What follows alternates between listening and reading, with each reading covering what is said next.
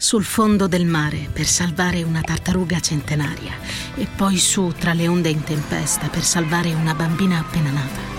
L'8 per 1000 all'Unione Buddista Italiana arriva davvero a chi davvero vuoi tu.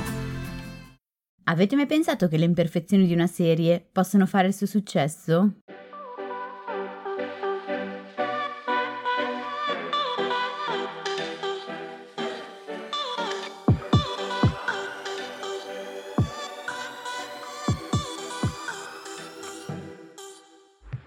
Benvenuti in questo nuovo episodio di TV Therapy, il podcast dove usiamo le serie TV per capire meglio noi stessi, le nostre emozioni, le relazioni, gli impantanamenti vari. Io sono Alessia, psicologa e psicoterapeuta e su Instagram mi trovate come Io non mi stresso. E io sono Giorgia, scrivo di serie TV e su Instagram mi trovate come Tellist, che è un blog che racconta le serie TV come meritano. Allora, oggi torniamo a fare un genere di episodio che direi non facciamo da un bel po' di tempo, No. e cioè un episodio dove non partiamo da un'emozione, un disturbo, un tema psicologico per poi capirlo con l'aiuto di una serie TV, bensì il contrario, ossia partiamo da una serie TV e cerchiamo di capire cosa ci sia sotto il suo successo perché sia riuscita a fare così presa sul pubblico, anche se in realtà poi è un po' un episodio ibrido perché poi tutto sommato c'è tutto anche un argomento che ha a che fare con eh, l'imperfezione eccetera e si collega bene tutto insomma. Comunque stavolta giochiamo in casa direi perché la serie di cui parliamo è Mare Fuori. Eh sì, finalmente, senti che ho una voce vittoriosa, dico finalmente perché era da almeno un anno che ci chiedevate un episodio su Mare Fuori e quindi era da almeno un anno che avevamo in programma di farlo, ma avevamo sempre rimandato perché non riuscivamo a trovare il tempo di recuperarla dall'infinita lista delle cose da finire di vedere. Parla pure al singolare perché Mare Fuori non è mai stata nella lista delle cose da vedere. Alla fine di questo episodio spiego anche il perché. Vabbè, volevo coinvolgerti, però adesso che la serie è tornata con la quarta stagione, i primi sei episodi sono già disponibili su Rai Play, mentre la messa in onda sulla TV lineare parte mercoledì 14 febbraio su Rai 2 e il 14 febbraio nel frattempo in streaming su Rai Play esce anche il resto della, della stagione. Ecco, eh, adesso che è uscita la quarta stagione ci siamo dette che non avremmo potuto rimandare ancora, o meglio, vabbè, io te l'ho detto, e quindi eccomi reduce da un recuperone matto e disperatissimo con privazione del sonno annessa, cioè avrò dormito tipo 5 ore in una settimana, felice di poter dire di aver visto tutte e tre le stagioni uscite finora e di essermi fatta un'idea piuttosto chiara del perché Mare Fuori piaccia così tanto e anche del perché ad alcune persone non piaccia. Eh, il pubblico di Mare Fuori infatti è diviso in due parti, chi ne è assolutamente appassionato e invece chi non riesce a capirla, o meglio, non riesce a capire il motivo del suo successo. Ecco, e questo ci farà da gancio per mettere insieme diversi temi legati a eh, diversi punti, quindi a diverse cose che la serie tocca nel pubblico italiano e ci permetterà quindi di parlare di scelte, responsabilità, della paura, dell'incertezza, di adulti che fanno gli adulti, di come a volte l'imperfezione riesca a penetrare nelle nostre emozioni in maniera più potente di quanto farebbe una cosa perfetta e del bisogno di essere visti per come siamo. Ma non ci fermeremo qui perché nel prossimo episodio useremo, dai qua sentiamo la musichetta trionfare nelle tue Un orecchie. episodio trionfale. Quasi un trono di spade. No, non esageriamo, però sì, è trionfale. E eh, quindi prossimo episodio useremo ancora Mare Fuori per parlare dei patti e di temi che ci legano alla nostra famiglia e che ci portiamo dietro. Qui ringrazieremo poi un ascoltatore del podcast che ci ha scritto un'email, mh, direi meravigliosa, con una serie di spunti interessantissimi. Ma appunto di questo poi vi parliamo al prossimo eh, episodio. Sì, perché direi che ci siamo fatti attendere, ma il doppio episodio su Mare Fuori ripaga alla grande l'attesa, anche perché per una volta che possiamo mettere al centro un bel esempio di serialità italiana, prendersi il tempo per celebrarlo e snocciolarlo come merita è doveroso. Io avverto che ci ho messo un po' a scrivere le mie parti di questo episodio perché c'erano un sacco di cose da dire e questo nonostante ci fossero pochi articoli di approfondimento da cui attingere, perché sappiamo che quando si tratta di, mm, di serie italiane si trovano solo articoli con anticipazioni, che cosa succederà quando esce, eccetera, ma di analisi poco e niente. Però è un peccato perché di serie come Mare Fuori da queste parti se ne vedono poche, quindi noi oggi facciamo un, analisone. Però, prima di iniziare, un piccolo reminder. Come vi abbiamo anticipato nello scorso episodio, ormai manca pochissimo all'episodio numero 100 di questo podcast e stiamo cercando di preparare qualcosa di speciale, un pochino diverso dal solito, insomma, ma abbiamo bisogno di voi. Quindi faremo infatti un intero episodio in cui risponderemo a tutti i vostri dubbi, domande, curiosità sulle serie TV, quelle che insomma che guardate, ci chiederemo come vi fanno sentire con qualche sorpresa. Sì, diciamo che sarà come la giornata del mercoledì, il box box domande del mercoledì che facciamo su Instagram, ma in versione podcast, con qualcosa di diverso dal solito che non vi diciamo. Non sveliamo. Perché non sappiamo siamo... neanche sicure di riuscire a farlo, però vabbè. non perché dobbiamo tenervi sulle spine, no. perché non siamo sicure noi. Esatto. Comunque, dicevamo, se vi va di partecipare potete scriverci appunto dubbi, domande, curiosità su come fanno sentire le serie tv che state guardando o anche sul nostro lavoro dietro le quinte di TV Therapy, direi, no? Ma sì, dai. Dai, anche dietro le quinte va bene. E quindi potete scriverceli nei commenti sotto questo episodio o mandarci una mail all'indirizzo podcast-tvtherapy.it oppure un messaggio privato sui nostri profili Instagram che sono Io non mi stresso e Tellist scritto con la Y. Sì, Tellist con la Y, il trattino basso com. Beh, adesso Vabbè, comunque si, trova. Si trova in descrizione. Ma veniamo a noi e veniamo al nostro momento enciclopedico su Mare Fuori. Sei musica pronta? trionfale, molto. Allora ti dico solo che il mio recuperone di Mare Fuori è stato così immersivo che io potrei farti tutto il momento enciclopedico in napoletano. Vuoi? No. Ok. no, anche perché poi più che altro sarebbero insulti. Cioè, la maggior perché, parte no, delle cose che ho imparato sono che lei, lei, sostiene allora lei a parte che ha imparato solamente le parolacce come spesso accade quando impartiamo nuovi Una dialetti o lingue eh. e, ma comunque non lo parla bene cioè lei sostiene ma io mm, napoletani all'ascolto cioè, però in pre... genere io le, le, lingue le parlo abbastanza. E sono, questa no. ma, sono modesta.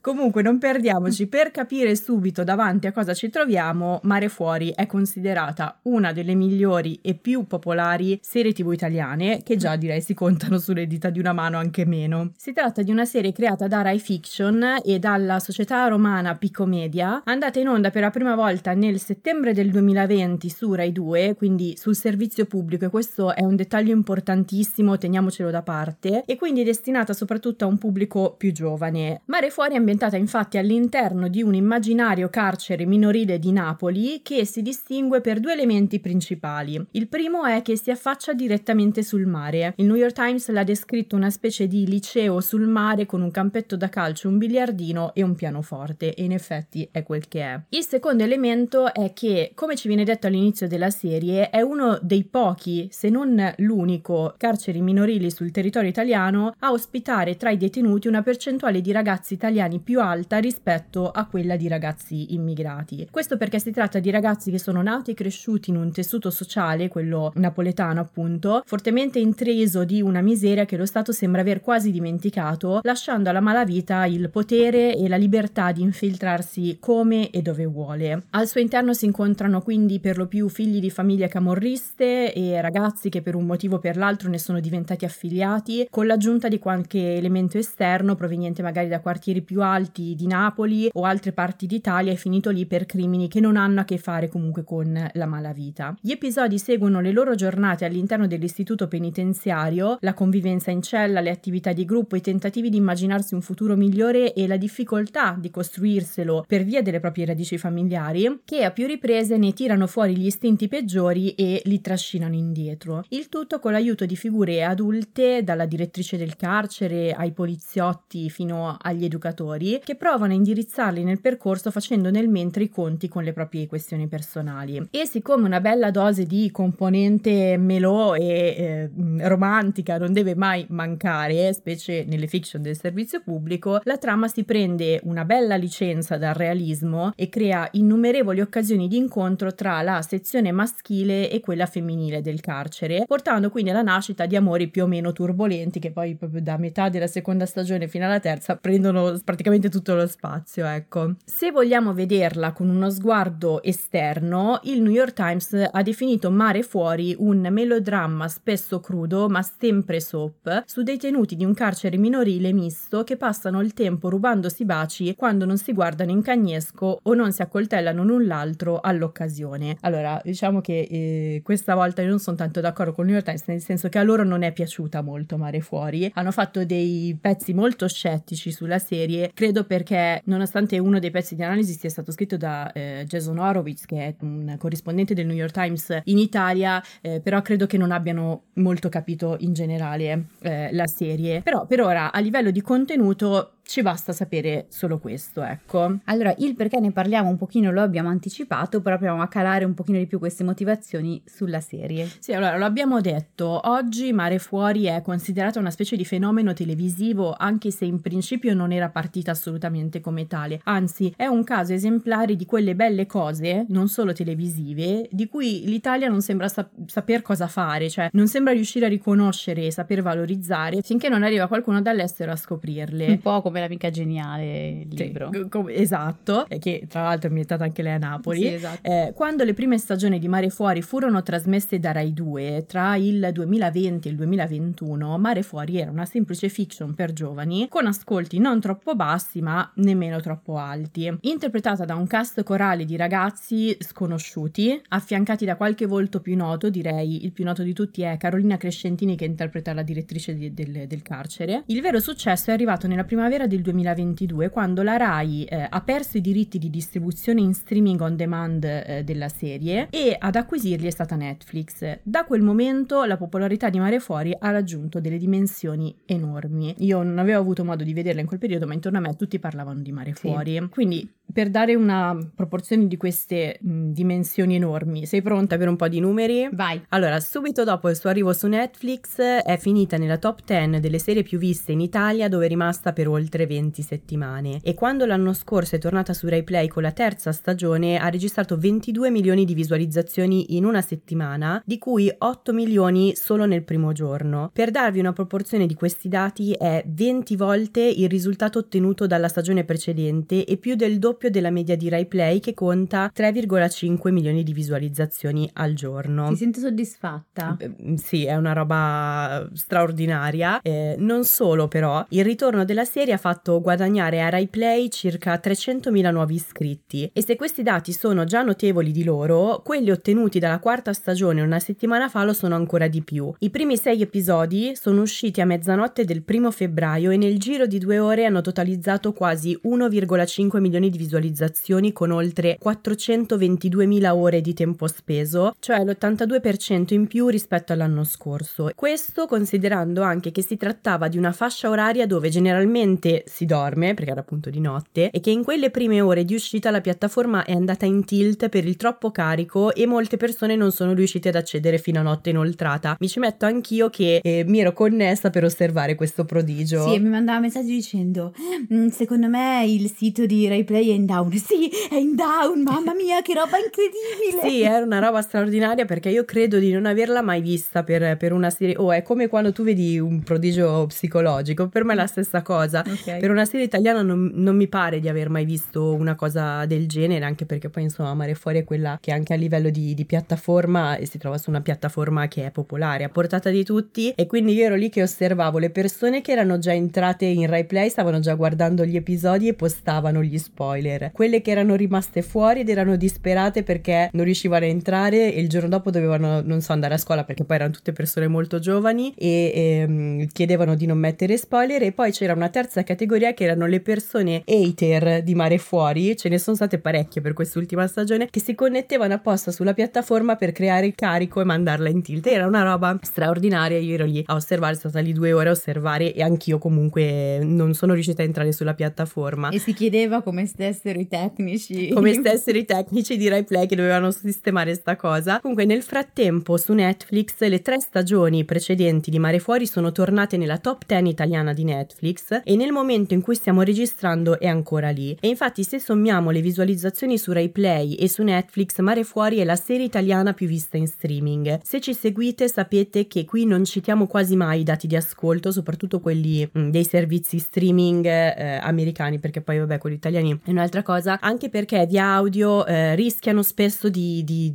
mm, essere volatili, insomma difficili, sono difficili da seguire i numeri via audio, però in questo caso era doveroso. Io appunto ripeto, credo di non aver mai visto una cosa del genere per una serie italiana. Tenete conto che l'ultima stagione non è nemmeno ancora andata in onda sulla TV lineare, questa era un'anteprima, il che dimostra due cose, che non solo le piattaforme streaming non fanno male alla TV tradizionale, ma possono contribuire al successo dei loro prodotti, cioè Netflix non ha cannibalizzato Mare Fuori, ma gli ha dato un'enorme spinta e se si segue la via dell'innovazione, quella fatta bene a tutto tondo, quella a livello di prodotto, ma anche di tecnologia e di strategia distributiva che ha un peso enorme, poi non basta solo il contenuto, la TV si riprende l'attenzione, specie quella degli spettatori più giovani. Queste considerazioni e questi dati vengono principalmente dal Corriere della Sera e in particolare da Aldo Grasso in collaborazione con il professore Massimo Scaglioni che ha effettuato l'elaborazione per SenseMakers su dati Auditel. Però sulla base di questo successo la serie è stata già rinnovata per una quinta e sesta stagione, venduta in oltre 20 territori del mondo, si parla di diversi remake di cui un americano perché gli americani arrivano e rifare tutto, non ce la fanno, più forte di loro, e ha da poco lanciato un musical che sta facendo il giro dei teatri italiani con in arrivo anche molto probabilmente un film. Ciò che dà ancora più valenza a questi dati però è che Mare Fuori è diventata una delle pochissime serie tv italiane definibili di culto, cioè tra gli spettatori più giovani è diventata estremamente popolare, ci sono fan che si appostano fuori dal set, alcuni circumnavigano anche a nuoto la sede della Marina Militare di Napoli, che è dove è girata, che rappresenta il carcere, per vedere i ragazzi del cast che ne so che vanno in bagno. Eh, le loro facce sono finite un po' ovunque, dai souvenir alle statuine del presepe, dalle uova di Pasqua ai francobolli, sono stati da Alessandro Cattelan e eh, a Sanremo, quest'anno tra l'altro a Sanremo era in gara anche eh, una delle ragazze, delle attrici de- del cast di Mare Fuori che aveva vinto Sanremo Giovani. La sigla è conosciutissima, diverse battute degli episodi rimbalzano sui social e quindi ecco questo è quello che definisce una serie tv di culto e se aggiungiamo anche la penetrazione che è riuscita ad avere tra le fasce più adulte del pubblico si capisce la portata del successo di Mare Fuori. Quello che ci siamo chieste quindi è quali componenti hanno fatto sì che questa serie sia riuscita ad appassionare e coinvolgere così tante persone di età, provenienze, estrazioni e nicchie diverse, nonostante nella fattura sia tutt'altro che un prodotto perfetto e nonostante di storie simili ambientate a Napoli ne siano state ormai raccontate tantissime sulla TV italiana, le spiegazioni sono diverse come abbiamo detto, ma quella per me principale che mi sono data inizialmente, poi vedendola me ne sono convinta ancora di più, è che in un'epoca di forte incertezza, dove specialmente le generazioni più giovani hanno difficoltà a mettere a fuoco il proprio futuro e sono quasi paralizzate dal non avere idea delle conseguenze delle proprie scelte, Mare Fuori offre la rassicurazione che anche se si sbaglia c'è una possibilità di rimediare, non si viene abbandonati. Sì, ed è un aspetto che credo essersi acuito con la pandemia, durante la quale abbiamo vissuto forti momenti di incertezza, ma mh, direi che forse più in generale quello della certezza e incertezza è un tema generazionale. Poi la questione pandemia la riprendiamo alla fine di questo episodio, perché comunque c'entra sì. ehm, col successo di Mare Fuori. Però diciamo, rispetto al tema certezza e incertezza, c'entra moltissimo un tema generazionale, dove in questo caso per generazionale non intendo tanto una fascia di età, quindi di generazione ben precisa, ma proprio una crisi delle diverse generazioni. Quindi se un tempo avevamo una sorta di parametro fisso per capire quali compiti di vita dovessimo assolvere a ogni età ed era così fisso da essere quasi rigido su ad esempio cosa significasse essere adulti, cosa ci si aspetti da un bambino, da un adolescente, da un anziano, oggi siamo certamente più liberi ma allo stesso tempo abbiamo meno modelli a cui far riferimento, siamo proprio in una fase di passaggio, di cambiamento di modelli, no? Pensiamo anche semplicemente ai ruoli genitoriali come sono mutati negli ultimi decenni. E quindi facciamo un pochino più fatica a capire capire che cosa si aspettino da noi e che cosa fanno anche gli altri in quella fase di vita. È meno uniforme, no? Ciò che fanno le persone in una certa fase di vita, che è un bene perché appunto mh, ci lascia più liberi da questo punto di vista, però accade che mh, alterniamo modelli che ci cadono addosso e in qualche modo ci stringono, penso, non so, mh, comunque all'ordine eh, lavoro, convivenza barra matrimonio, figli, che ancora molto, no? Incide su quello che sentiamo di dover fare, su quella che sembra essere un po' anche una missione missione anche a livello di governo, non è che proprio ci danno una mano su sta roba, no, anzi. No. E alterniamo questi modelli che appunto ci cadono addosso e ci stringono a una sorta di spaesamento. È come se giungesse un messaggio che suona più o meno così. Sei libero di fare quello che vuoi, ma se sbagli hai chiuso. Però porrei attenzione a non puntare troppo il dito sugli altri, che sembra ci dicano questa frase, ma osserverei mh, il fatto che spesso siamo noi i primi a farlo, quindi se l'altro non ci va bene, se non ci dice quello che ci aspetteremmo, se sbaglia in qualcosa, cosa, eh, mi viene in mente anche sui social, non ti piace una persona, smetti di seguirla, che ok, però mh, molto spesso è più indice del fatto di eh, non riuscire a stare dentro mm-hmm. il conflitto, non riuscire a rimanere sempre dentro una bolla in cui tutti quanti ti danno ragione, sì. no? O la pensano come te. E quindi avendo dinanzi a noi una miriade di possibilità, non ci prendiamo il tempo e l'onere, questo dentro e fuori dai social intendo, eh, di affrontare appunto un eventuale conflitto, di negoziare, di provare a tenere insieme parti più o meno belle, bensì cambiamo in fretta, quasi facendo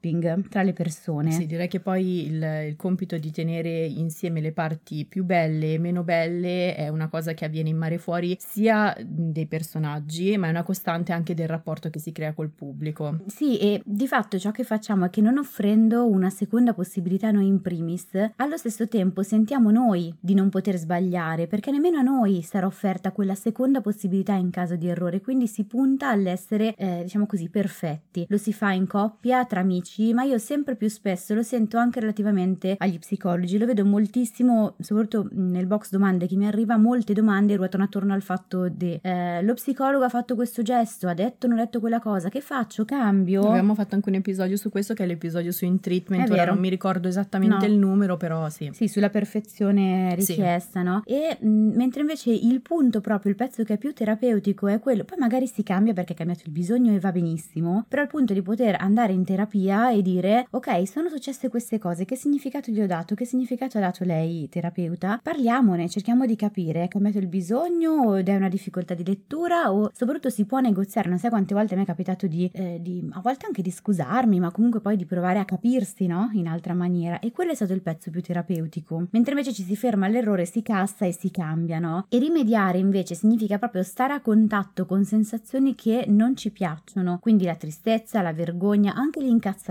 e poi trovare il modo appunto per eh, negoziare, per individuare un punto di incontro o semplicemente per dire no, non siamo d'accordo, ma riusciamo a voltare pagina e ad andare avanti al netto di quanto è accaduto. Questo aspetto risponde anche alla domanda che ci eravamo poste poco fa, cioè cosa distingue Mare Fuori dal resto delle fiction e serie tv ambientate a Napoli. Negli ultimi 10-20 anni Napoli è diventata con più forza una specie di personaggio a sé stante nel panorama narrativo italiano, c'è cioè un gran fermento artistico da quelle parti e si è partiti con Gomorra, poi è arrivata l'amica geniale e poi Bastardi di Pizzo Falcone, poi la vita bugiarda degli gli adulti, anche Generazione 56K, che è una commedia romantica. Ognuno ha raccontato Napoli con una faccia e uno stile diversi, ma credo che Mare Fuori abbia saputo unirli in un'unica storia. In molti la definiscono una Gomorra per adolescenti, in tanti ribattono che non vada neanche lontanamente paragonata a Gomorra. Io credo invece che il confronto sia utilissimo e necessario per capire questa serie, perché Mare Fuori, specialmente all'inizio, segue un po' le orme della crudezza, del grigiore, della freddezza del tessuto sociale soffocante di di Gomorra, ma si differenzia poi perché aggiunge il colore e il calore delle emozioni e soprattutto della speranza. Anche a livello visivo inizia proprio con dei colori freddi che poi si riscaldano eh, man mano. Mentre i personaggi di Gomorra sono di una selvaticità e di una disperazione che non ha possibilità di redenzione, i ragazzi di Mare Fuori sono altrettanto selvatici e disperati, ma per loro si riesce a intravedere che un futuro più roseo possa essere a portata di mano. Questo aspetto viene accentuato anche anche nella struttura, perché praticamente ogni episodio si prende diversi minuti per tornare indietro nel tempo a raccontarci come ciascun personaggio sia finito nel carcere. I personaggi sono talmente tanti che poi alla fine questo processo di avanti e indietro dura per tutte e tre le stagioni e si tratta di storie che in molti casi sono difficilissime, a volte anche atroci e hanno lasciato ehm, in questi ragazzi un istinto che per loro rende estremamente facile ricadere negli stessi errori. La dinamica della trama è un continuo stai migliorando, ti diamo un permesso messo, abbracci Gaudio, escono dal carcere per 24 ore, poi tac, arriva eh, puntuale l'atto criminale che ne aggrava la loro posizione. Ogni volta che mettono piede fuori dal carcere c'è da preoccuparsi e devo dire che io in questo caso rimanderei anche al primissimo episodio di questo podcast, cioè quello di eh, La casa di carta, perché quegli errori lì sono anche un po' un modo inconscio per tornare nella zona di comfort, nel loro posto sicuro che è proprio questo carcere.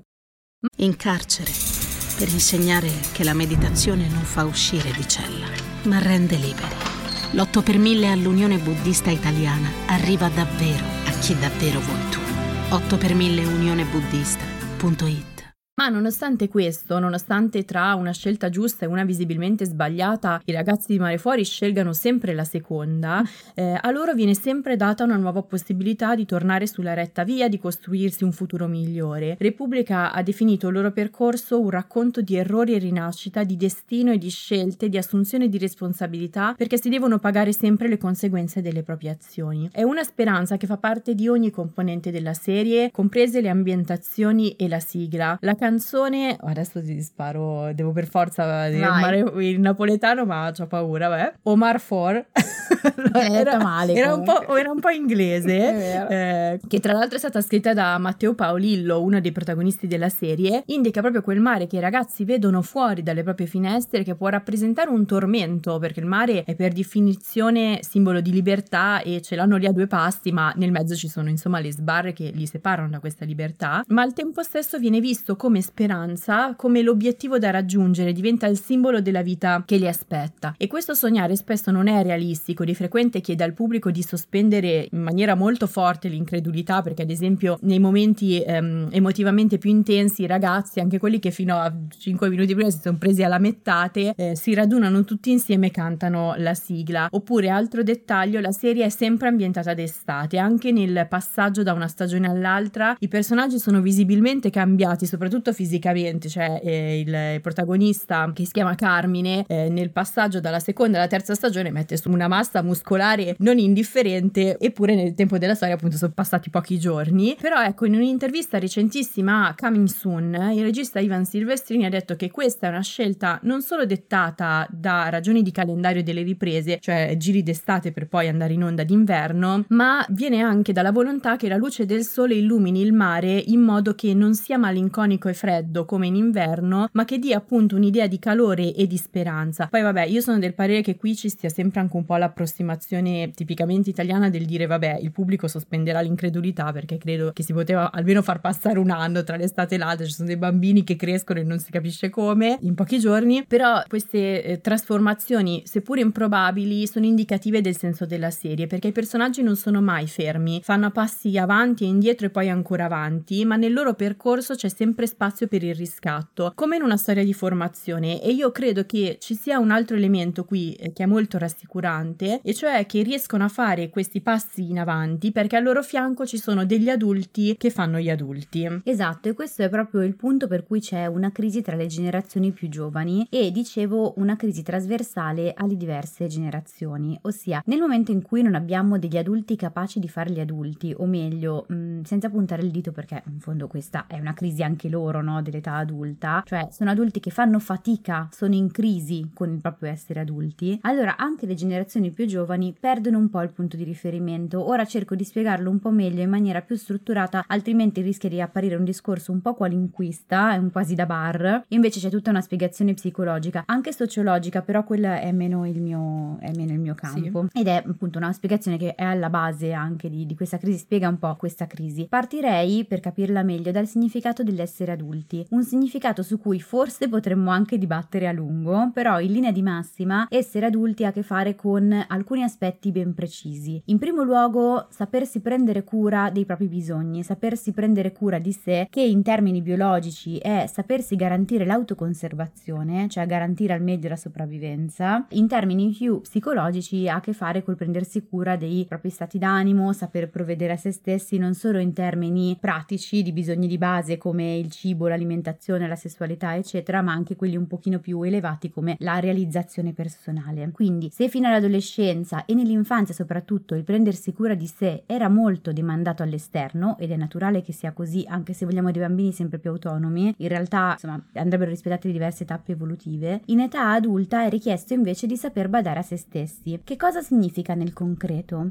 significa saper oscillare opportunamente, direi sufficientemente bene, non è che dobbiamo essere perfetti, torniamo lì, tra la capacità di assumersi la responsabilità, quindi questa cosa è compito mio, ho detto questa cosa, ho fatto fatto questa cosa che certo comporta dei rischi e questo mi fa paura, ma tengo comunque la responsabilità della scelta sulle mie spalle, l'assumersi la responsabilità ad esempio di ciò che si dice e ciò che si fa e la capacità di ricavare per sé spazi di piacevolezza, spensieratezza, di bisogno appunto. Ossia, al netto dei doveri che la realtà mi pone, cosa ho voglia di fare, cosa mi piacerebbe fare, quindi non aspettare che la piacevolezza e il divertimento vengano garantite dall'esterno, ma saperseli dare. Ovviamente non significa far tutto ciò che si vuole, perché appunto abbiamo detto oscillare tra responsabilità e capacità di prendersi cura dei bisogni e non significa nemmeno saper far tutto da soli, bensì oscillare, che poi è ciò che si conquista nel corso dell'adolescenza e si struttura nella giovane età adulta, oscillare tra l'autonomia e la dipendenza. Quindi so quando posso cavarmela da solo per conto mio perché ho imparato a conoscere le mie risorse fin dove posso arrivare, conosco anche i miei limiti e quindi so quando sia opportuno chiedere eh, aiuto, chiedere una mano all'esterno. Che detta così mi rendo conto, sembra essere l'immagine di un adulto perfetto, tenete conto che questa appare perfetta semplicemente perché è una definizione, calata nella realtà abbiamo comunque degli adulti ed è molto importante no? eh, avere degli adulti che portano comunque con sé moltissimi dubbi, paure, momenti di, di crisi, di incertezza che a volte paiono irrisolvibili perché anche l'adulto perfetto in realtà fa un'ombra sulle generazioni successive creando molta incertezza perché man mano che si cresce in realtà si, ci si rende conto che non ci si sente così perfetti o sicuri come gli adulti che abbiamo visto e quindi sentiamo sempre di non poter essere eh, adulti no? E tendiamo a, a bloccarci tra virgolette in quella fase lì quindi invece avere davanti degli adulti che tutto sommato oscillano tra queste due capacità ma rispettando anche paure e dubbi è un pochino più naturale e permette un pochino meno la crisi però ecco più o meno si tratta di adulti che riconoscono i propri limiti li conoscono soprattutto sanno stabilire dei confini tra sé e l'altro più pur con difficoltà però appunto questa cosa appartiene a me questa cosa appartiene a te questa responsabilità è mia e me la assumo e non te la scaravento addosso e ci si pone dei limiti su ok fin qui ho pensato a me ora mi devo occupare delle responsabilità o mi devo occupare anche di te. E questo processo aiuta molto anche le generazioni più giovani a darsi dei limiti a capire che cosa serve loro in cosa serve aiuto però anche in maniera non in maniera autoritaria e imposta dall'alto ma in modo autorevole a mo' di guida che però appunto è capace anche di dubbi di paure di incertezze anche di errori. Ecco gli adulti di Mare Fuori sono figure che fanno davvero il ruolo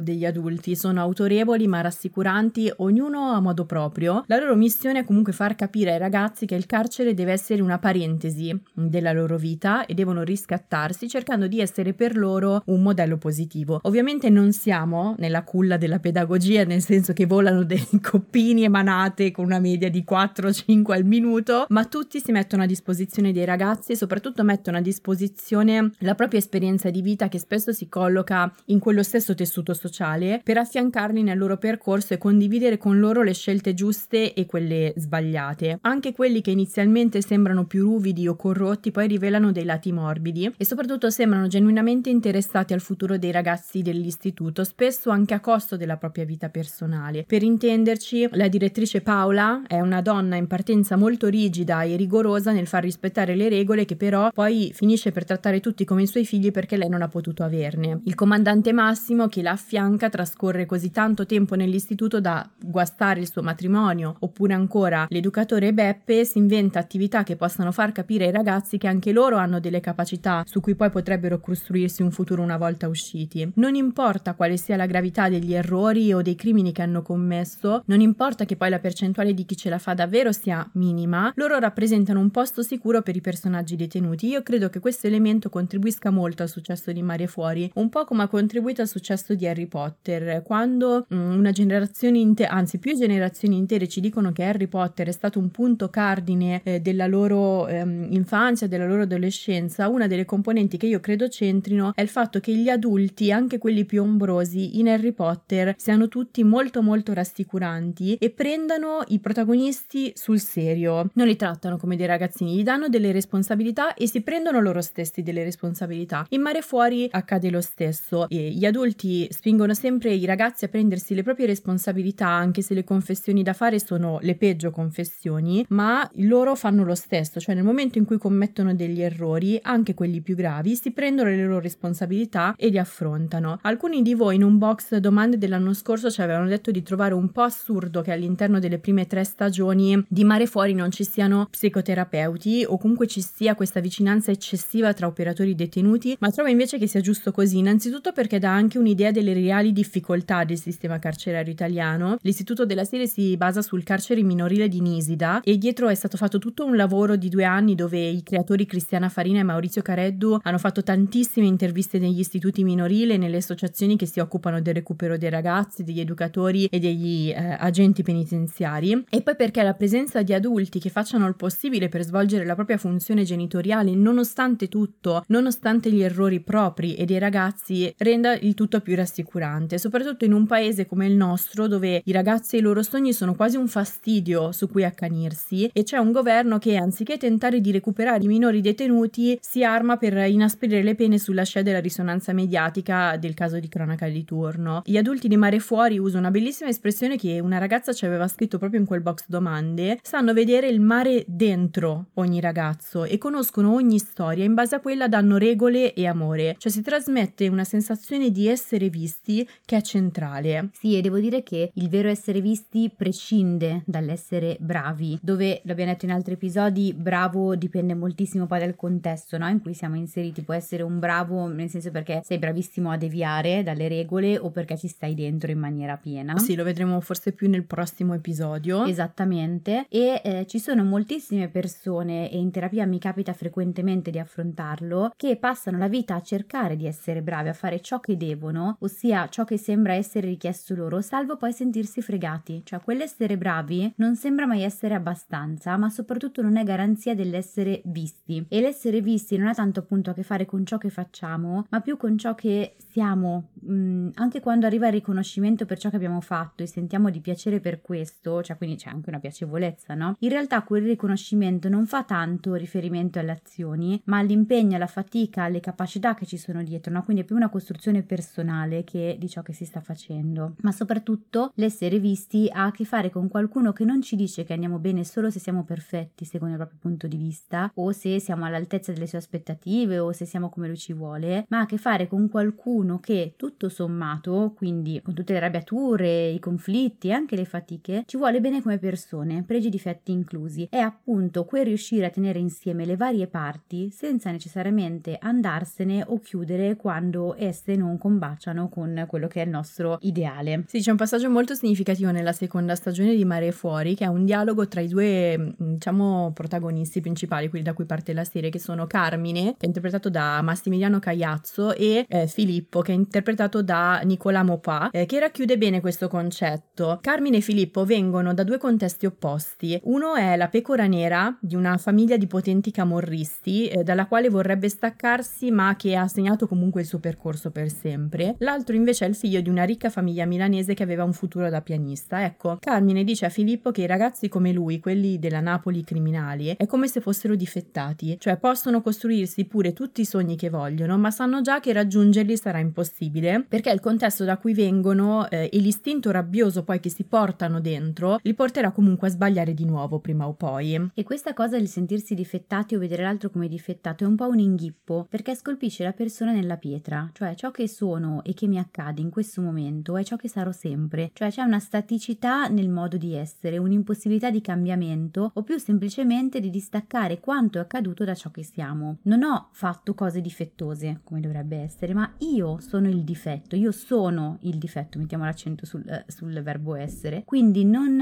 si può recuperare, posso solo buttare via. Io credo sia molto tipico di una società votata al consumismo, dove quindi le cose si buttano via facilmente piuttosto che recuperare, sembra un po' boomer a dire questa cosa effettivamente, però un po' è anche vero, bensì è molto ehm, alla base di alcune prese di decisione, pensiamo anche a livello eh, politico e di governo, come dicevi tu prima, eh, puniamo queste persone, tanto non si può fare altro, cioè non si può lavorare sulla prevenzione, tanto non serve a niente. Questo perché non vi siete letti di studi scientifici comunque, cioè prendete queste decisioni sulla base dell'ignoranza, perché in realtà se andiamo a leggerli si scopre che, salvo alcune eccezioni, si può tranquillamente lavorare con le persone che deviano, soprattutto se partiamo dai reati eh, minori, lavorando con loro mh, questo ha un'importanza, diciamolo, perché eh, permette alla persona innanzitutto di, di essere reinserita nella società, ma anche di eh, restituirla alla società scelta con meno rischio di devianza. Sì, Comunque. c'è bisogno di leggere cioè, le ricerche, nel senso che basta anche guardare questi contenuti qua. Io credo che guardando Mare Fuori non si può rimanere indifferenti a tutto quel pezzo che c'è, proprio del sentirsi eh, difettati e dell'essere convinti di non poter essere recuperati. Cioè loro per primi sono convinti di, di questa cosa. Non si può Sì. rimanere indifferenti. No, no, e eh, diciamolo però, noi stessi dall'esterno vediamo le persone in carcere come essere difettosi e irrecuperabili senza necessariamente salire al governo, anche se lì vabbè, gravissimo secondo me, però eh, a volte lo facciamo per ignoranza e a volte per un meccanismo di difesa, per cui tu hai un difetto, io no, quindi io non rischio la tua stessa sorte, quindi quella di finire in carcere, perché mi fa molta paura, cioè a a me questa roba qui non eh, può capitare. Ecco, diciamo che la serie offre una visione differente, che nonostante siano difettati, questi ragazzi all'interno dell'istituto poi hanno modo di essere visti e amati per come sono. C'è tutto un pezzo di tenerezza che fa legare a loro, anche perché nessuno di loro è finito lì dentro perché è davvero cattivo, ma perché è vittima di un sistema sociale, familiare, criminale che li ha incastrati o li ha traviati. Quando ci vengono raccontate le loro storie, sono sempre crimini che sono avvenuti o in difesa di qualcun altro o per errore o perché si è preso la colpa di qualcuno e via dicendo. Sì, que- questo ci permette poi di avvicinarci al personaggio e quindi di non creare una barriera difensiva iniziale, però ricordiamolo anche fosse una, una colpa, hai fatto qualcosa in maniera proprio appunto deviante in senso stretto,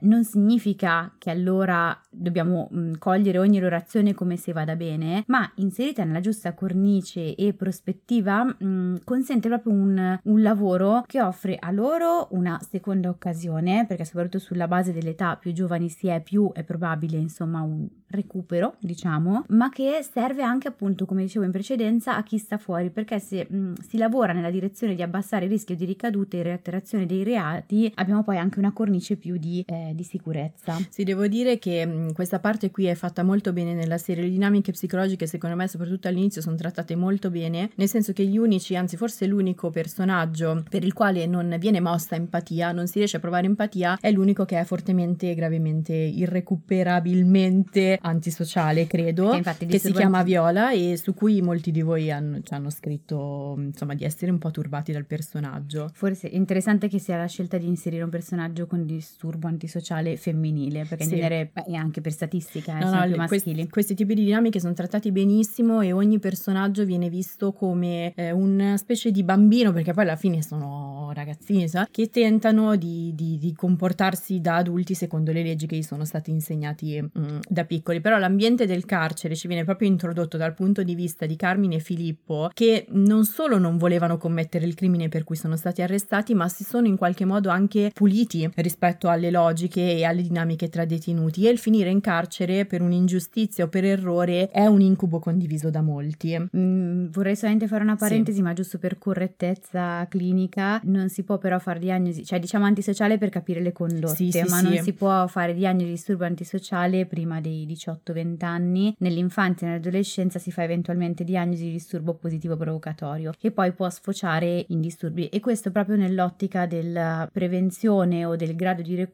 che si cerca di, di dare, anche se effettivamente più ci avviciniamo all'età adulta e più il recupero è difficile se andiamo nell'ottica di un disturbo antisociale. Sì, allora i ragazzi di mare fuori hanno tra i 17, 18, 20 anni, Eh, allora perché poi lì. nei carceri minorili si può stare, mm, insomma, fino ai 25 Eh, anni. sì. No, ai Ehm, 18-20 non si può fare diagnosi di un disturbo di personalità. Questo è solo per correttezza No, clinica. no, è giusto dirlo, non vengono fornite diagnosi all'interno Mm-mm. e secondo me è importante Mm-mm. perché così ci si mette in connessione con quello che ti fa provare quel disturbo e non sei tu che me lo dici da fuori. Esatto. Eh, molto spesso ci si pensa che le serie tv psicologiche, serie fatte bene, siano quelle che sciorinano i nomi dei disturbi. No, sono quelle che non li sciorinano, non te lo dicono, ma te lo fanno provare e Mare Fuori te lo fa provare. Però ecco, indipendentemente dall'errore commesso, questi ragazzi hanno modo di trovare amici, amori, figure adulte che li affiancano lungo il percorso, si riscattano anche agli occhi del pubblico perché personaggi in partenza molto controversi, anche molto violenti, si mostrano poi in grado di compiere dei gesti altruistici e disinteressati e credo che questo rifletta la serie stessa. Mare Fuori è una serie difettata, imperfetta sotto molti aspetti, innanzitutto a livello estetico, rispetto ai teen drama tradizionali i suoi ragazzi sono assolutamente normali, soprattutto nella prima stagione sono anche vestiti in maniera per niente cool, eh, hanno una fisicità che trasmette in dis- disagio anche in molti casi, in più parlano quasi solo dialetto, eh, il dialetto viene molto spesso visto come sporco, sai, in confronto all'addizione in realtà qui è essenziale, hanno una morale tutta loro e anche a livello narrativo ci sono diverse lacune. Però Mare Fuori è una serie scritta molto bene che intreccia dettagli senza lasciare niente al caso e ogni tanto inciampa su qualche incertezza recitativa o sul melodramma eccessivo, come dicevamo prima, a un certo punto inizia proprio a volare sulle ali del sentimento, accoppia gente un po' così, momenti romantici eccedono, volano ti amo dopo due sguardi, però ecco riesce a costruire tutta una parte di pancia così potente che ci si affeziona ai personaggi e si passa soprattutto. In altre parole la si accetta così com'è, esattamente come i personaggi fanno tra di loro. Sì, a questo punto diventa mh, interessante capire perché alcune persone invece non piaccia mare fuori. Alcune ci hanno scritto che appunto mh, proprio a loro non è piaciuto e io sarei interessata, vorrei fare un sondaggio, ma forse anche una ricerca per fare una roba più strutturata. Oggi per... siamo numeriche, andiamo sì, proprio sui sì. numeri. Eh, per capire se le stesse persone a cui non è piaciuto eh, Mare Fuori siano anche fan dei true crime e di alcuni tipi di true crime in particolare, perché scrivendo questo episodio, non ci avevo mai riflettuto prima, mi sono fatta l'idea che le due cose in effetti cozzino. Mi spiego meglio. Allora, nell'episodio numero 48 di questo podcast ci eravamo chieste come mai ci piace piacessero, eh, non a noi due in particolare perché non rientriamo nel target, non siamo nella categoria. No, l'unico modo in cui forse apprezzo di più True Crime è quando le storie eh, vengono prese mm. e ri-recitate, diciamo, sono mm. serie basate Zulla. su storie vere, sì, però. Però in generale, eh, perché ad alcune persone piacciono i True Crime e eh, in particolar modo avevamo visto che mm, piacciono a una fetta di popolazione femminile che per una vita ha dovuto propendere a essere perfetta come unica modalità per essere vista e accettata. Per farlo si sono dovute mettere in tasca tutta la rabbia perché non è socialmente ben vista e soprattutto mh, mm, non è ben vista se indossata dal genere femminile. Si tratta di una rabbia che comunque rimane lì eh, in sottofondo a frullare anche e soprattutto se la persona in questione, se la donna in questi casi, in questione non la sente e spesso diventa un sentimento di rivalsa, una rabbia da risarcimento che trova sfogo appunto in cose come il true crime, dove ci si può permettere di arrabbiarsi e anche un po' odiare, ma dopo l'episodio che abbiamo fatto sull'odio lo metterei tra virgolette, odiare senza remore, perché quelli sullo schermo sono effettivamente colpevoli, in alcuni casi di reati molto gravi, e si è poco inclini a prenderne le parti, ma soprattutto a comprenderne e accettare anche le parti più eh, vulnerabili Mm, di quei colpevoli lì. Noi avevamo utilizzato Dahmer come serie uh-huh. e appunto le dinamiche psicologiche che caratterizzano eh, Dahmer eh, venivano completamente bypassate per focalizzarsi sulla rabbia e sul risentimento che si prova nei suoi confronti per gli atti commessi. Sì, ed era interessante anche perché invece la serie spende molto tempo a mostrarci che cosa è successo a Dahmer, eh, per cui è arrivato a essere così e a compiere determinate azioni. E quindi mh, mm, decidiamo sostanzialmente dove mettere il nostro focus, no? E in queste casi appunto le fan de, del true crime hanno una sorta di pensiero che potrebbe suonare più o meno così. A me hanno chiesto di essere perfetta e lo sono stata, non accetto che l'altro possa sbagliare ed essere guardato in maniera anche più buona, più comprensiva, meno negativa di come sono stata guardata io. In campagna, per sostenere un'agricoltura senza veleni e senza sfruttamento, l'8 per 1000 all'Unione Buddista Italiana arriva davvero a chi davvero vuoi tu.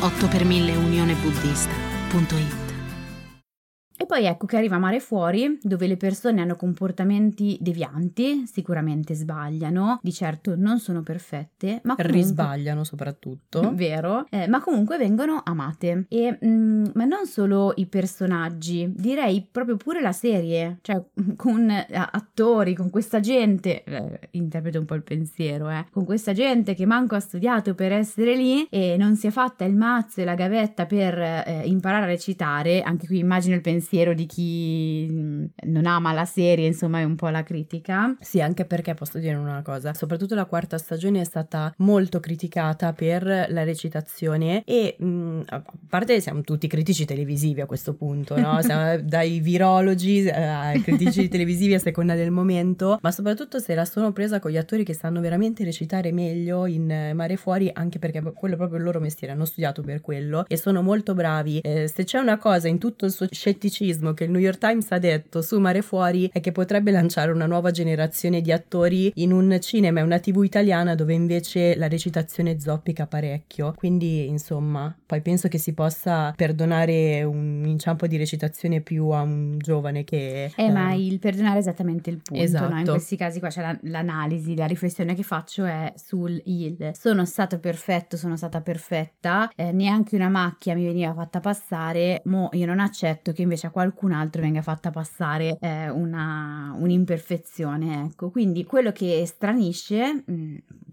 in, alcuna, in una parte del pubblico che queste persone portino semplicemente in scena per certi versi se stesse, parti di sé, insomma, e vengano comunque amate. Ma com'è possibile? È inaccettabile. Cioè, c'è una richiesta, qua la esagero un attimo, eh, eh, per capirci meglio, di emarginazione. Cioè, così come quando ero piccola, sempre mettendomi nei panni di io ipotizzo una fan del true crime, così come loro mi hanno emarginato, buttata un po' nel cestino, insomma, e in particolar modo sono state buttate nel cestino le, le mie parti negative, quelle considerate difettosi, quelle che si pensano poco amabili, allora la stessa emarginazione dovrebbe avvenire nei loro confronti. Cioè, chi non è capace non ha il diritto di esserci. Sì, anche perché credo che poi con Mare Fuori questo discorso tocchi un punto che è molto reale, che è quello delle carceri. Cioè, nel senso, riprendo un discorso che si faceva Massimo Giannini qualche giorno fa, a che tempo che fa, diceva: Noi abbiamo una concezione del carcere come se fosse una specie di buco nero. Si dice anche molto spesso: no, butti la chiave e ti dimentichi di quella persona lì. È un buco nero dove eh, le persone vanno, spariscono e tu ti dimentichi che esistano, che hanno dei diritti, che hanno delle storie. Ci comportiamo così nei loro confronti. Quindi, nel momento in cui la serie fa un lavoro di aprire quelle porte, di proiettare della luce su quel buco nero e guardare alle storie di queste persone, eh, tocca proprio esattamente questo punto qua, ti mette in una situazione scomoda. Però credo che poi per chi ha avuto la percezione di dover essere sempre perfetta e vive questa condizione con una forte rabbia, risentimento, insomma, per quella condizione lì, spesso è anche meno propensa ad accettare le imperfezioni degli altri in maniera più o meno consapevole poi in realtà perché in questo essere perfetta non può rientrare il non accettare le imperfezioni degli altri no quindi anche lì è una roba molto egosintonica cioè che la persona non si riconosce però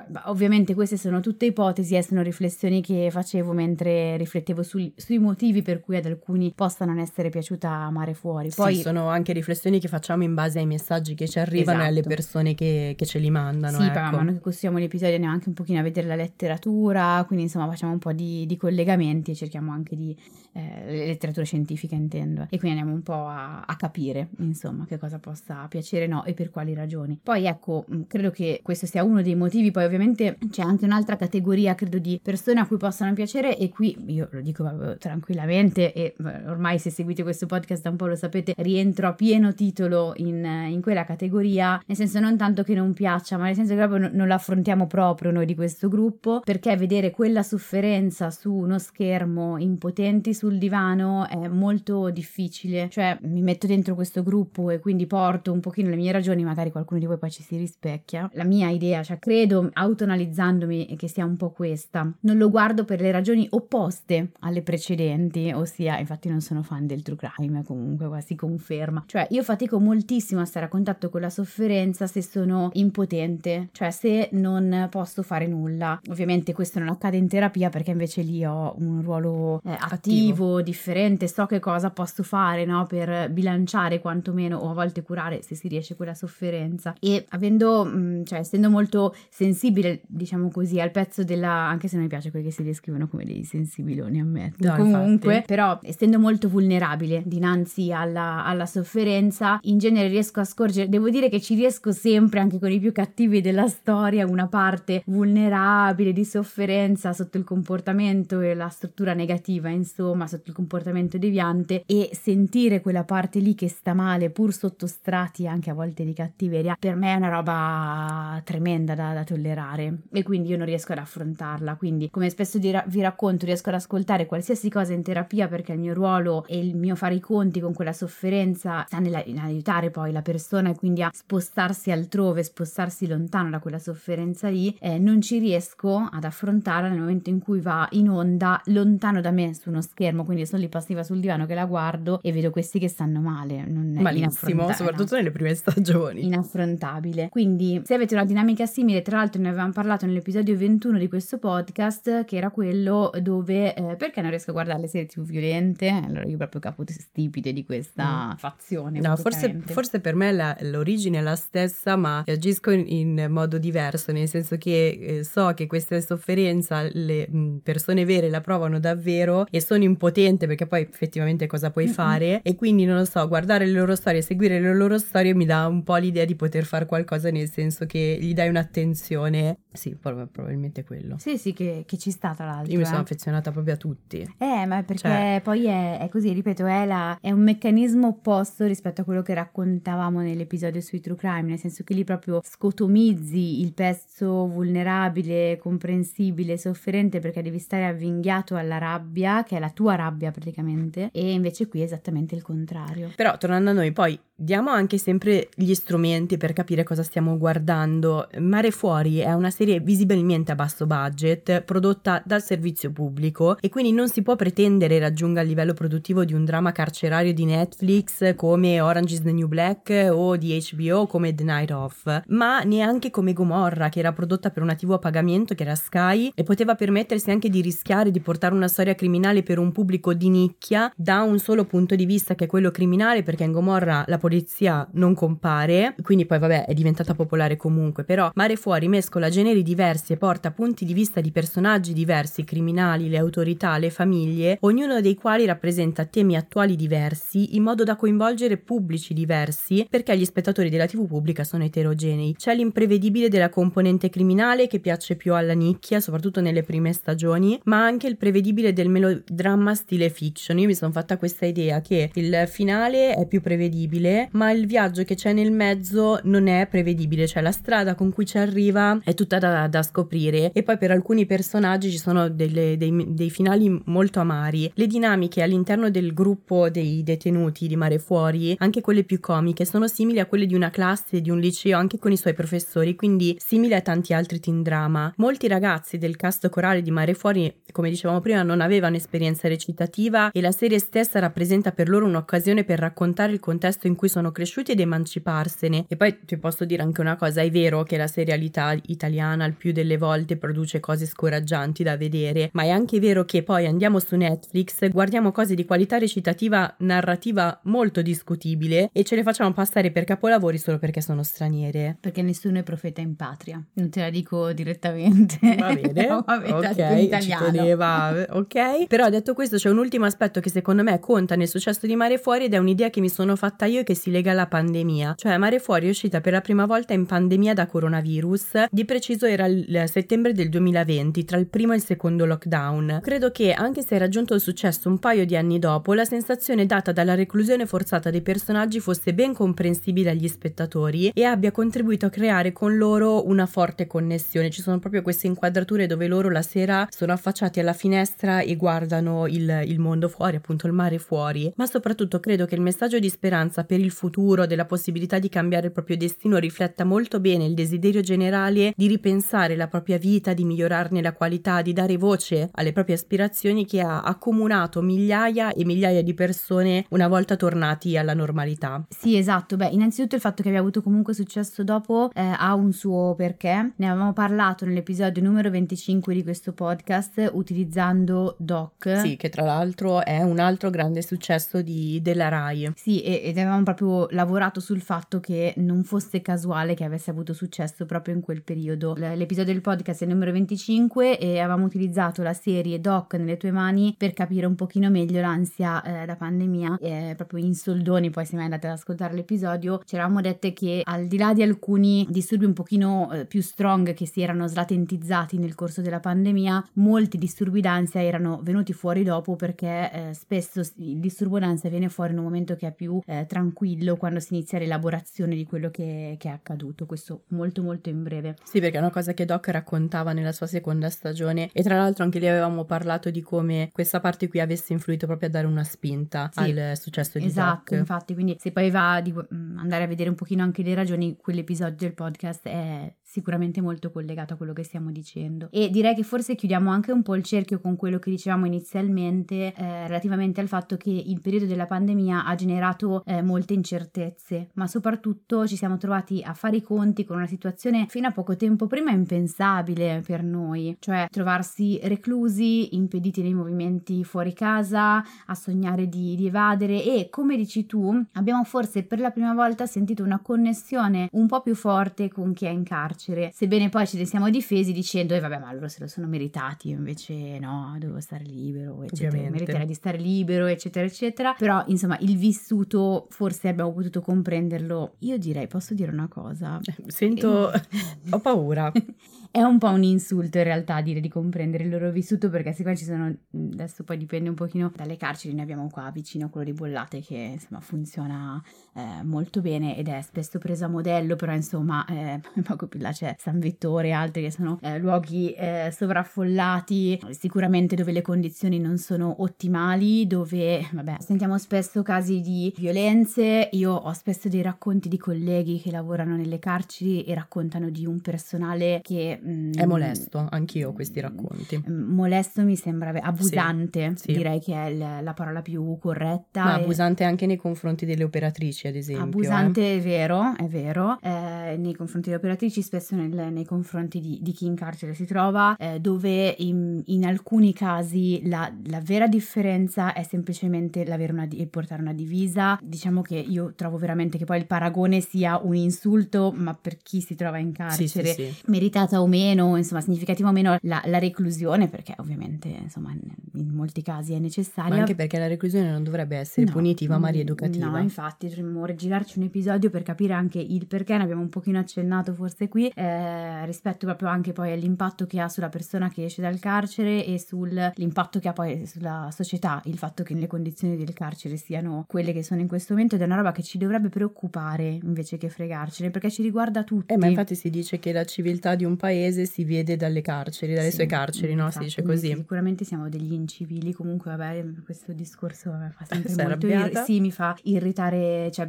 per me non, non è umano, non, è proprio una questione di democrazia e di modo in cui si trattano gli esseri umani, ma vabbè, comunque. Per cui il, il paragone secondo me regge fino a un certo punto, però in quel periodo forse abbiamo compreso un pochino meglio come potessero eh, sentirsi le persone, insomma, che in qualche modo sono eh, recluse, non, eh, non libere di, di muoversi ed ecco quindi che Mare Fuori almeno in parte sbaraglia un po' la convinzione del vabbè ma loro sono diversi da me no non, non possiamo neanche capirci manco ci penso e quindi ci ha un pochino avvicinato a loro eh, o comunque rende quella distinzione tra noi e chi è in carcere meno netta Ecco. Bene, a questo punto vi sarete resi conto che rispetto al solito non abbiamo approfondito molto i personaggi di Mare Fuori, ma c'è un motivo perché, come vi avevamo anticipato, ci torneremo la prossima settimana ed entreremo nel vivo delle loro storie per capire come ci portiamo dietro nella nostra quotidianità e nelle nostre scelte i nostri temi di famiglia. Quindi doppio episodio su Mare Fuori. Doppio episodio di cui dobbiamo ringraziare un ascoltatore di questo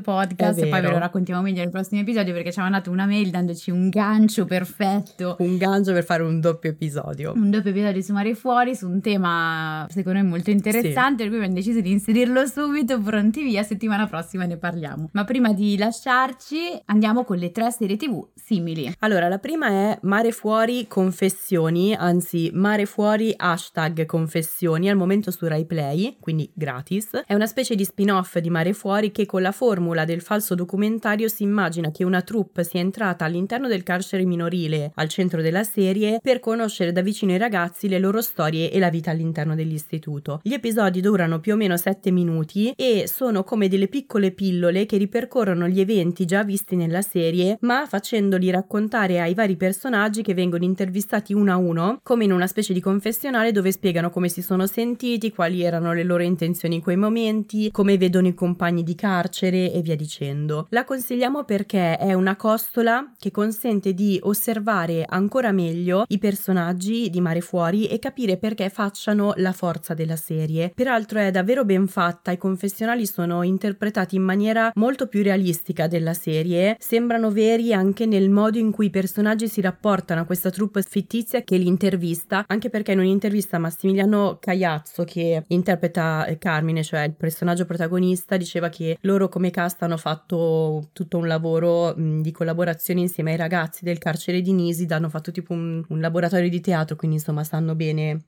Mm, come si sentono quei ragazzi lì e finora ne sono uscite due stagioni per un totale di 55 episodi. La seconda serie è Un professore al momento su RaiPlay, quindi anche lei gratuita, però si trova anche su Netflix. È un'altra serie Rai molto recente del 2021 che si basa su un format spagnolo e ha come protagonista Alessandro Gassman nel ruolo di un professore di filosofia che dopo otto anni di pausa torna a insegnare in un liceo scientifico di Roma, instaurando con i suoi alunni un rapporto molto particolare. Lui è un professore fuori dagli schemi dai metodi di insegnamento anticonformisti che si pone come figura di riferimento per i ragazzi e i loro problemi, finendo spesso per fondere i confini tra vita privata e professionale. La consigliamo perché fa un po' il paio con Mare Fuori, ossia è una fiction del servizio pubblico che sta riuscendo a ritagliarsi una certa popolarità e a piacere anche a chi in genere snobba la fiction, nonostante non sia perfetta. Quindi anche qui è utile per provare a mettere in uso gli strumenti di cui abbiamo parlato in questo episodio e poter capire quali elementi consentano di andare oltre la qualità oggettiva della serie. Peraltro nel ruolo del figlio di Gassman c'è eh, Nicolas Mopa, cioè uno dei due protagonisti di, di Mare Fuori, eh, l'altro Filippo, che ultimamente è un po' ovunque, eh, sembra che ci sia anche un articolo del post su eh, Nicolas Mopa, è ovunque, questo attore è ovunque, quindi gettiamo pure un ponte tra le due serie. L'ultima eh, serie che consigliamo è Scam Italia 6, eh, al momento su Netflix, è la stagione più recente di Scam che senza dubbio è la miglior serie per adolescenti che sia mai stata prodotta in Italia Italia. Chi la conosce sa che al centro della trama c'è un gruppo di liceari romani, ognuno dei quali viene di volta in volta eletto protagonista di stagione per raccontare la sua storia e un problema che lo attanaglia facendolo vergognare e isolare. La stessa stagione è uscita a inizio anno e segnava un passaggio particolare perché c'è stato un cambio di cast importante, se l'è cavata alla grande, sì. molta gente l'ha insultata, anche qui non ce n'era motivo. No, è fatta, mi è piaciuta moltissimo, no, è fatta molto bene come mm, sempre. Non ce n'era davvero motivo, proprio a, a volte sai cosa penso? Che qui in Italia certe cose non ce le meritiamo perché non sappiamo apprezzarle. Il tema principale è quello dei disturbi alimentari. Infatti io sostengo e continuo a sostenere che vada inserito un episodio di questo podcast utilizzando Scam 6 a, eh, parlando di disturbi alimentari. E ci sarà, però c'è anche tutto un pezzo che parla proprio di delinquenza minorile di gruppo, tra l'altro. In maniera poi comunque... Tenerissima, sì, io sì. anche lì mi sono, io piangevo come una fontana. E poi ragazzi non è che quando diciamo tenerissima poi significa che allora l'atto vada giustificato no, come no. sempre no, però no. riescono a dare uno sguardo per cui è più comprensibile capire quanto sia importante lavorarci per, eh, insomma, per, per il futuro, anziché eh, buttare via la chiave come eh, molti propongono. Esatto, anche perché viene raccontato proprio il lavoro di recupero che può essere fatto su molti ragazzi. Secondo me questa è stata la parte davvero preziosa della nuova stagione che come in Mare Fuori viene raccontata con appunto realismo e molta tenerezza, ma con ancora meno retorica mm. di Mare Fuori, perché ogni tanto Mare Fuori tira fuori le frasi da cioccolatino, ma quella è una sua caratteristica e se la tiene, credo che vederla faccia fare anche un po' pace con il nostro paese perché racconta un'Italia che funziona, che ha cura dell'altro, che non emargina il diverso, che lavora anche se spesso con risorse limitate per fare in modo che tutti abbiano una dignità e che esiste davvero poi perché Scam è il frutto di un confronto continuo con persone reali che lavorano sul territorio italiano. E aggiungerei, rivaluta anche molto tutta una generazione, quella dei ragazzi che ogni tanto vengono chiamati i giovani, così come se fosse una roba astratta, e in realtà li Ehm, secondo me le riqualifica anche molto, riqualifica sì. oddio bruttissimo, però insomma le, le, ne dà una descrizione che è molto più eh, gentile e anche molto più competente, insomma, e mm, con, con, una buona testolina, insomma, a livello di generazione, che è quella che a mio parere, lavorandoci poi anche spesso insieme, risponde molto bene alla realtà, al netto delle differenze individuali e molto spesso viene proprio banalizzata dai, dagli adulti come sti giovani, ma non ne avete mai visti? No. Questi sono degli esemplari rari, quindi... No. Peraltro vederla, vedere questa stagione poi prepara al, um, un episodio che faremo sicuramente eh, su Scam 6.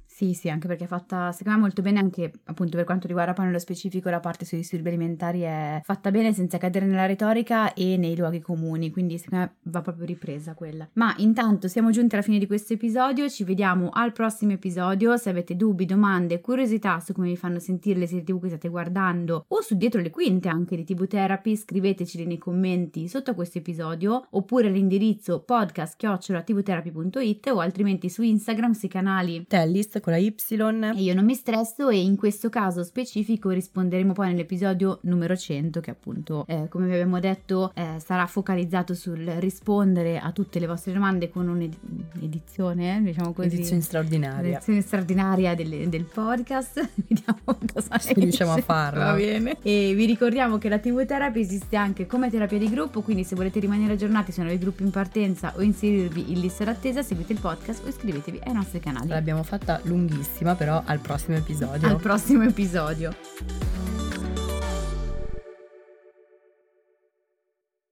Avete mai pensato no, che basta, l'hai urlato. Ma perché stiamo urlando? Perché si è alzato il Eh, volume. forse allora non c'entro io, non dare la colpa mia quando è il tuo strumento. No, perché tu li, li porti, li infili in valigia così e, e se poi doveva registrare a distanza, però che registrare. come meritano. Hai sentito? Che eleganza. Hai Oh, Andiamo a visto? dire che alle 11 Eh, scusa. Non ti perdere. Oggi niente, pasta e fagioli. e cioè un episodio dove non Puoi partiamo ricominciare le frasi senza quel che stai ancora digerendo, per favore. Comunque c'è il reflusso. E Il reflusso mi rende difficile parlare. iniziare le frasi? Eh sì, perché c'è l'acidità. Allora lo faccio da sola, io parlo solo io. Eh vai, io sto qua e rutto. Però poi non dicono, non dicono più che bella voce. Ah, dicono basta, non possiamo calo di ascolti. Felice di poter dire di aver visto tutte e tre le... Giù, Ale, stai respirando come Darth Vader. Io ma non riesco a Ma respirare io diversamente. posso parlare? Si sente sotto che fai... Ma io, non, io però non riesco a respirare Cioè-. Via mail, poi ve ne No, parliamo meglio. stai urlando. Che non riesco a respirare. E quindi urli? Eh, sì, ah, per beh, fuori c'è che come consumare ancora di più il fiato. Non respiro, quindi urlo. C'è la tromba al posto del naso. Mi volevamo prendere nell'orchestra di Sanremo. Ah, oh, guarda che lo parlo bene, eh, il napoletano. Molto. Finché non ti ascolto il napoletano. protagonisti della serie indica però Ti vengono a prendere che hai detto troppo sono male. venuti a prendermi perché ho detto male Omar fuori Continui a dirlo male. Perché tu hai imparato solamente le parolacce. gli insulti mi vengono splendidamente Tra le macerie, per aiutare le vittime delle guerre e delle catastrofi naturali, anche quelle a quattro zampe. L'8 per 1000 all'Unione Buddista Italiana arriva davvero a chi davvero vuoi tu. 8 per 1000 unionebuddista.it